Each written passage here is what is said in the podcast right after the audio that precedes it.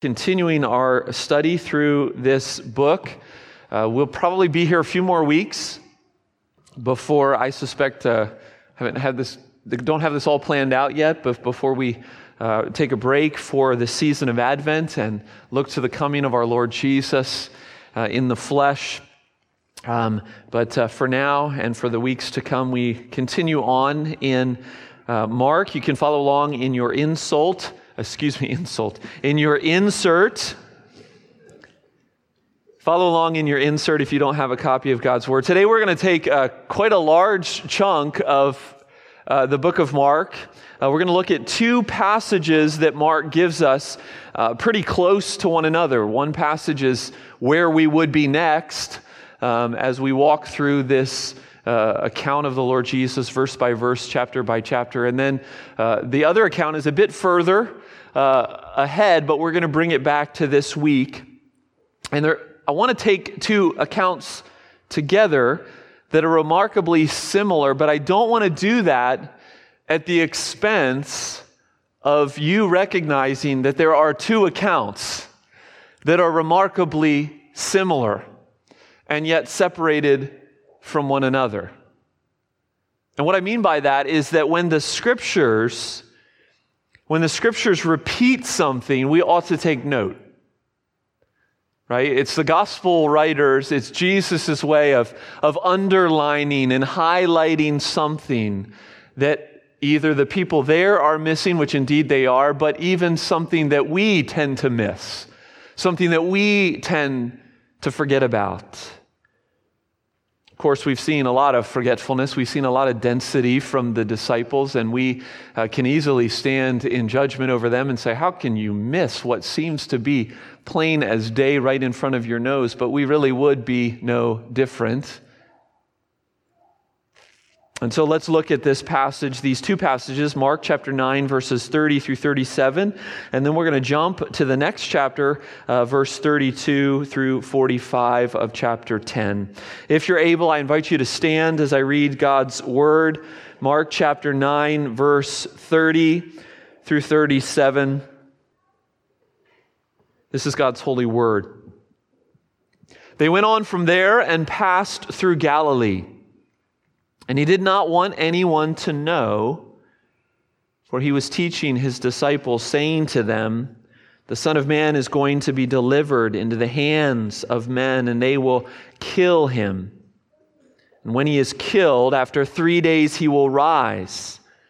But they didn't understand the saying, and they were afraid to ask him. And they went to Capernaum, and when he was in the house, he asked them, What were you discussing on the way? But they kept silent. For on the way they had argued with one another about who was the greatest.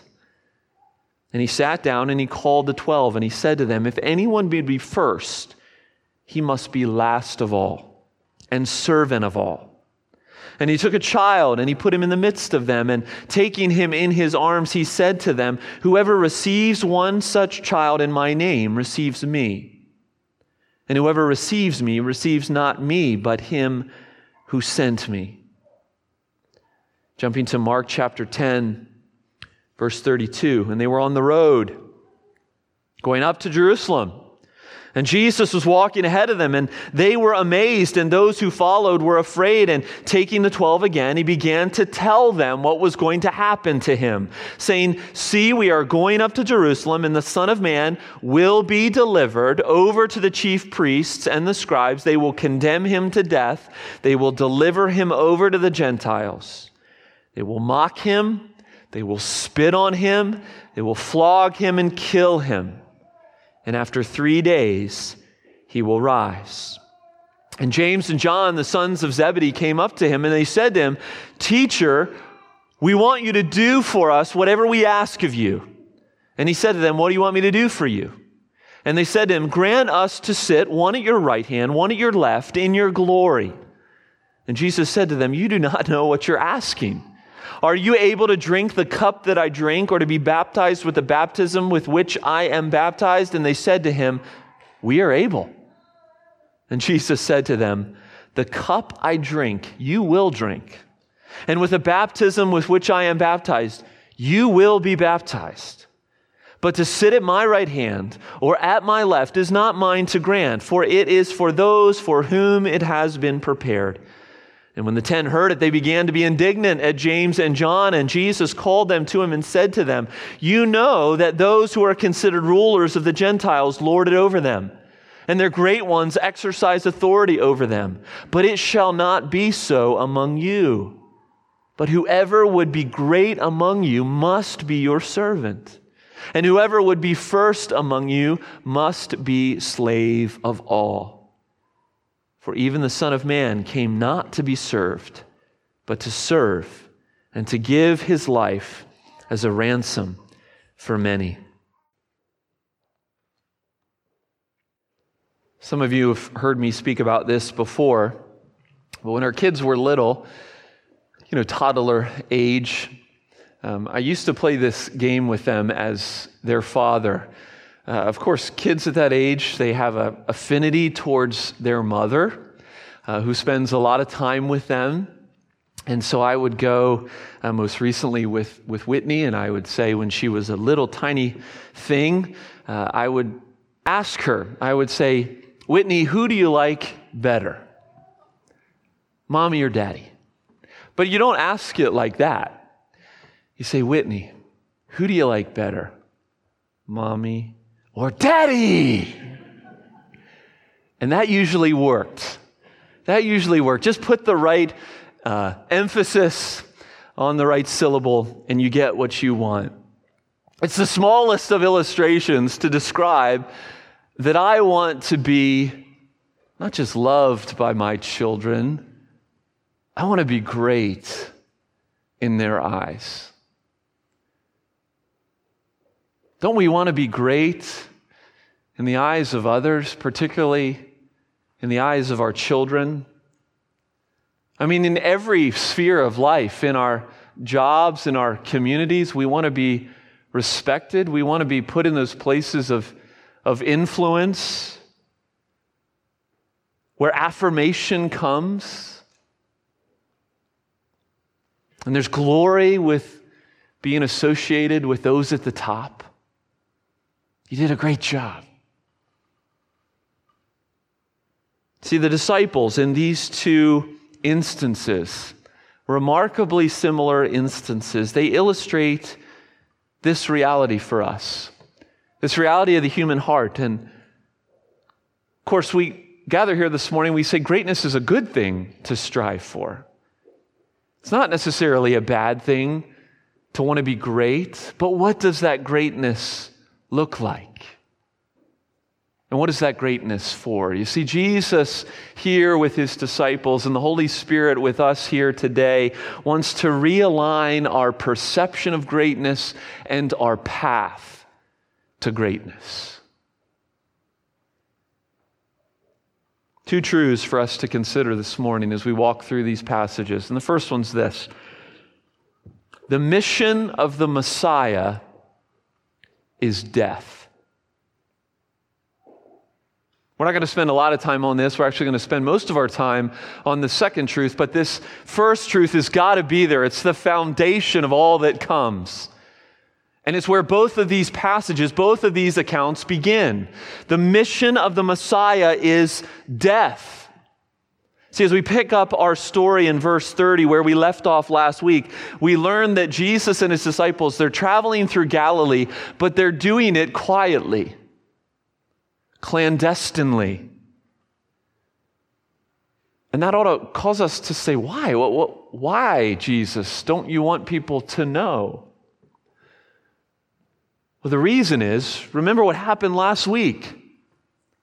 Came down from the the mountain of glory, and there was a boy with an unclean spirit, and disciples with weak faith, and it all had to be dealt with. And it was not Jesus' mission. See, there's not an instance in the New Testament where Jesus comes into a town, comes into a village to set up a tent and start a healing ministry. Or to exorcise demons. He didn't come to do that. Now, did he do that? Absolutely, he did that. His compassion, his care for his people, for the brokenness that he sees, compels him to do that. But ultimately, not in a bad way, not in an uncaring way, but ultimately, Jesus healing, Jesus casting out demons, that is a distraction from what he came to do. He came to proclaim, he came to preach. And what was his message? Verse 31 The Son of Man came to die. Chapter 10, verse 45 The Son of Man came to give his life as a ransom for many. This is Jesus' purpose. This is the greatness of his mission. And this is the greatness of God's plan of redemption that he is trying to communicate to these disciples who aren't getting it. They're struggling to understand, understandably so. And he's trying to get it across. It began back in chapter 8, in the last chapter, in verse 31, and Peter rebukes him. Remember, no, Jesus, that's not going to happen to you. And he says, Get behind me, Satan. That is my mission.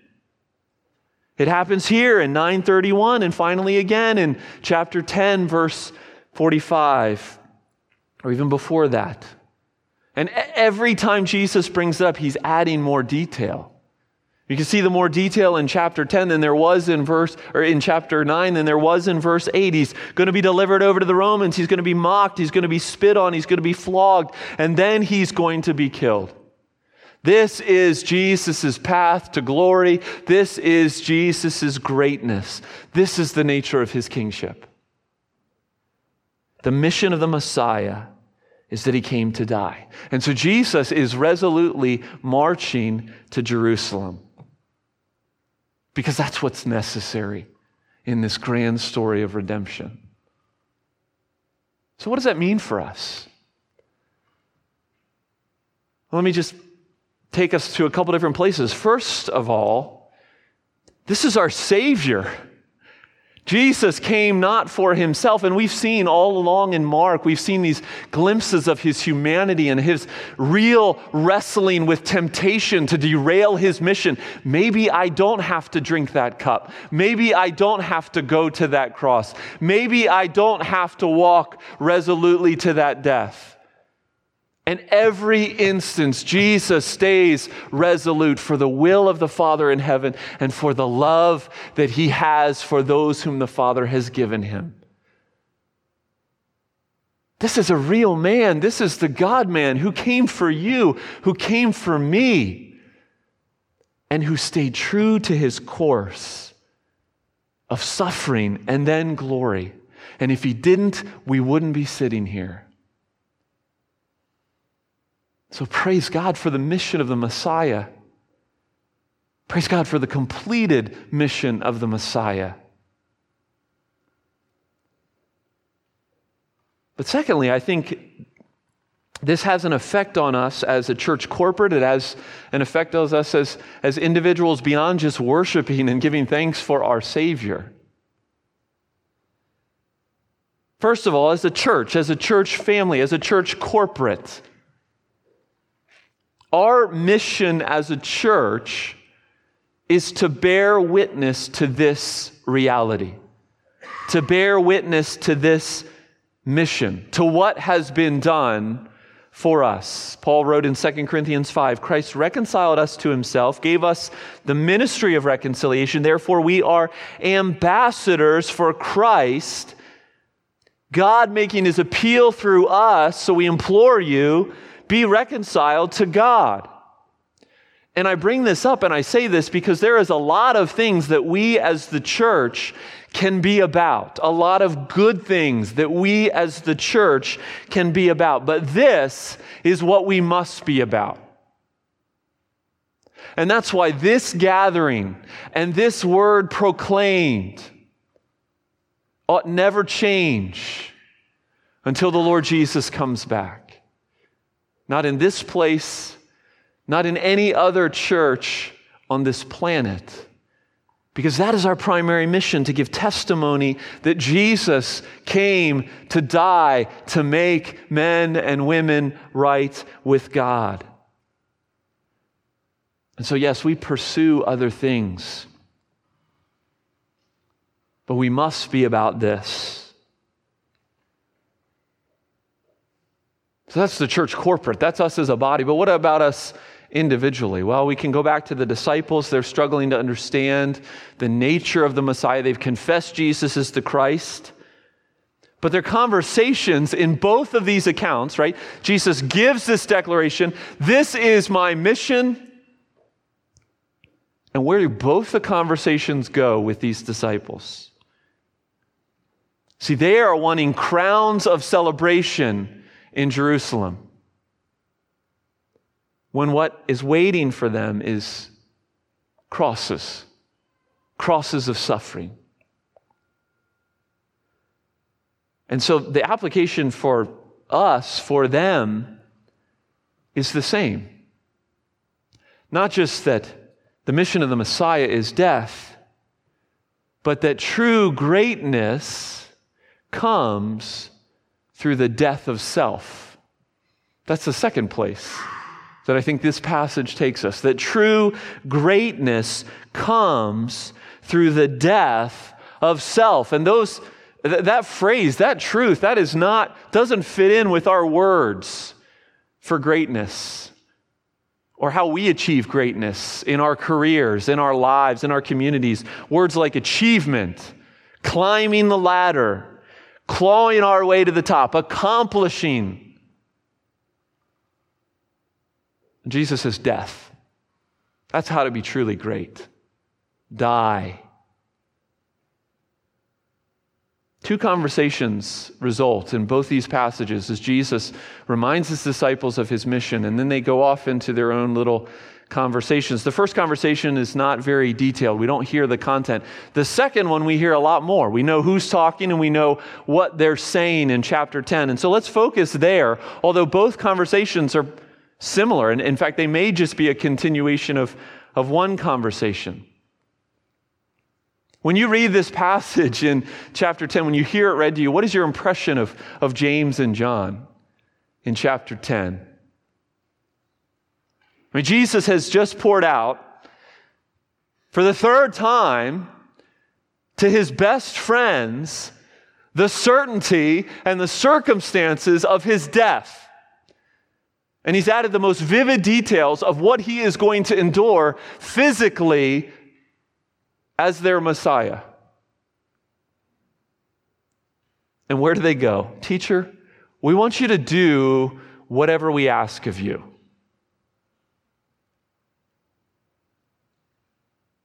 You're the most loyal followers of Jesus, and, and they can't get their eyes off themselves.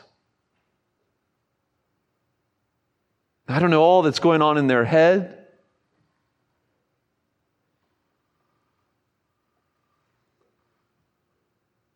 But I know that at times they're not so far off from where I am.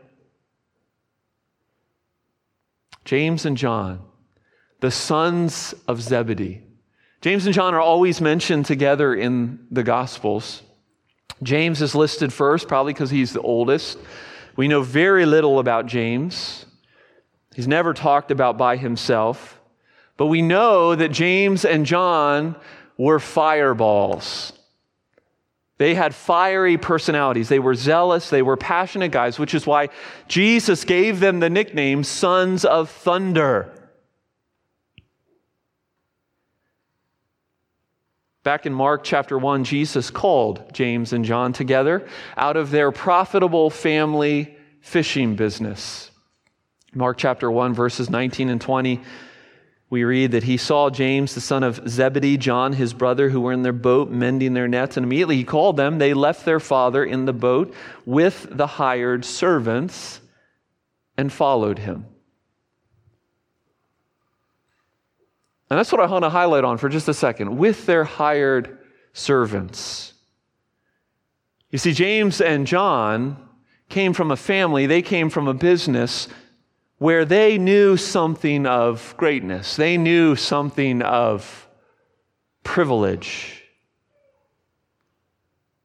They had hired servants, they had positions of authority. And Jesus had included James and John along with Peter in his inner circle, in this inner circle of friends. I mean, they were already in their fleshly minds and aspirations, they were already climbing the ladder of succession for their future king and Messiah. And so they recognized that Jesus' glory waits in Jerusalem. And so, as they keep heading towards Jerusalem, they can't get out of their minds it's coming.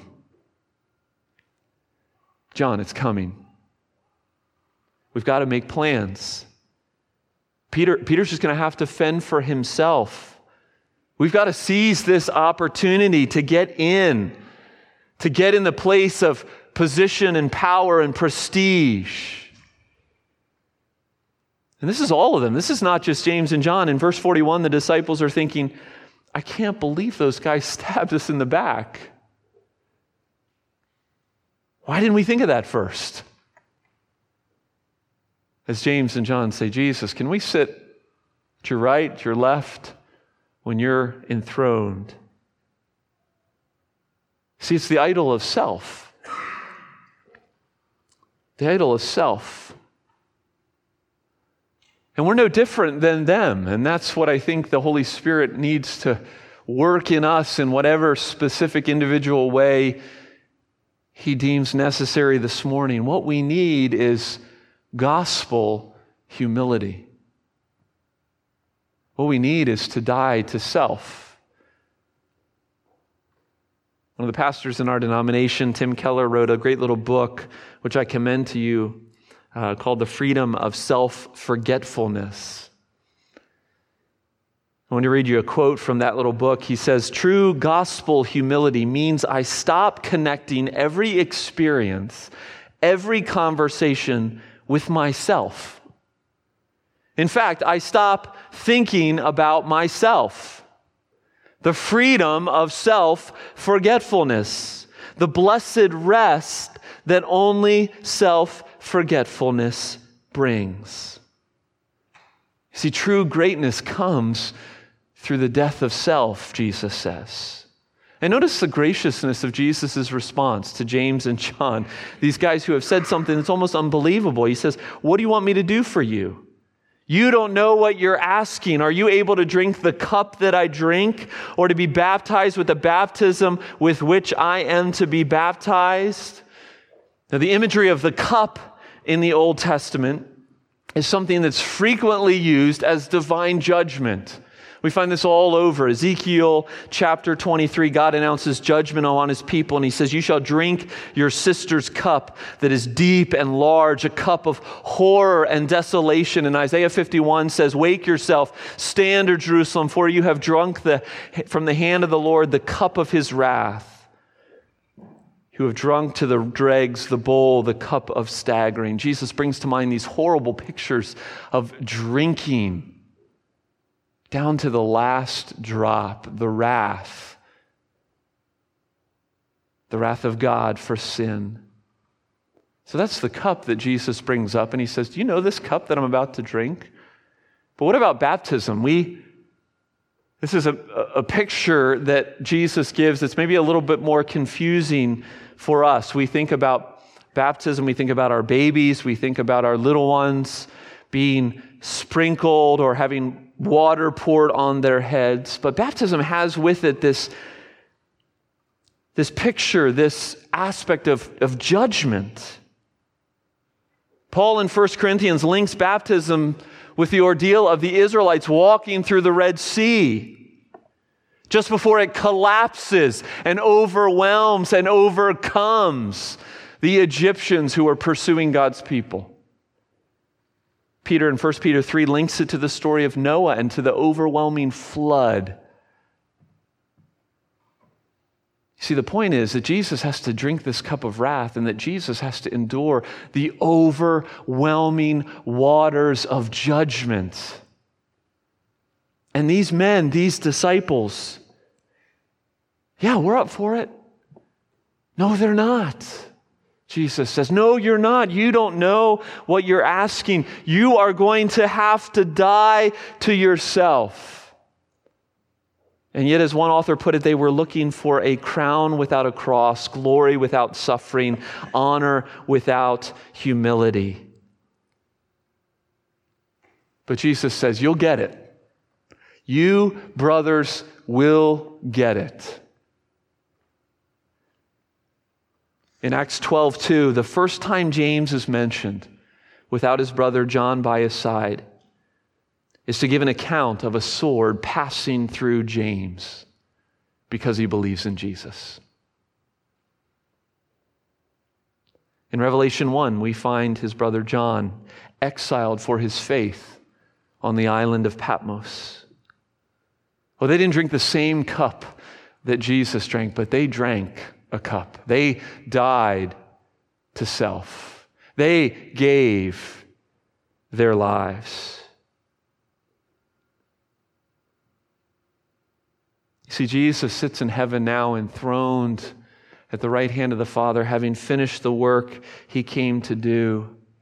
And that path to glory and exaltation and true greatness came not through thrones waiting for him in Jerusalem, not a crown of gold to be put on his head, but a crown of thorns and a cross of wood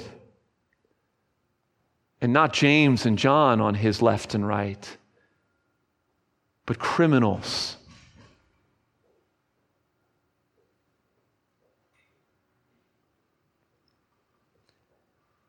In the same way, Jesus reminds us this morning if anyone would come after me, let him deny himself, take up his cross, and follow me. For whoever would save his life will lose it, but whoever loses his life for my sake and the gospel's will save it.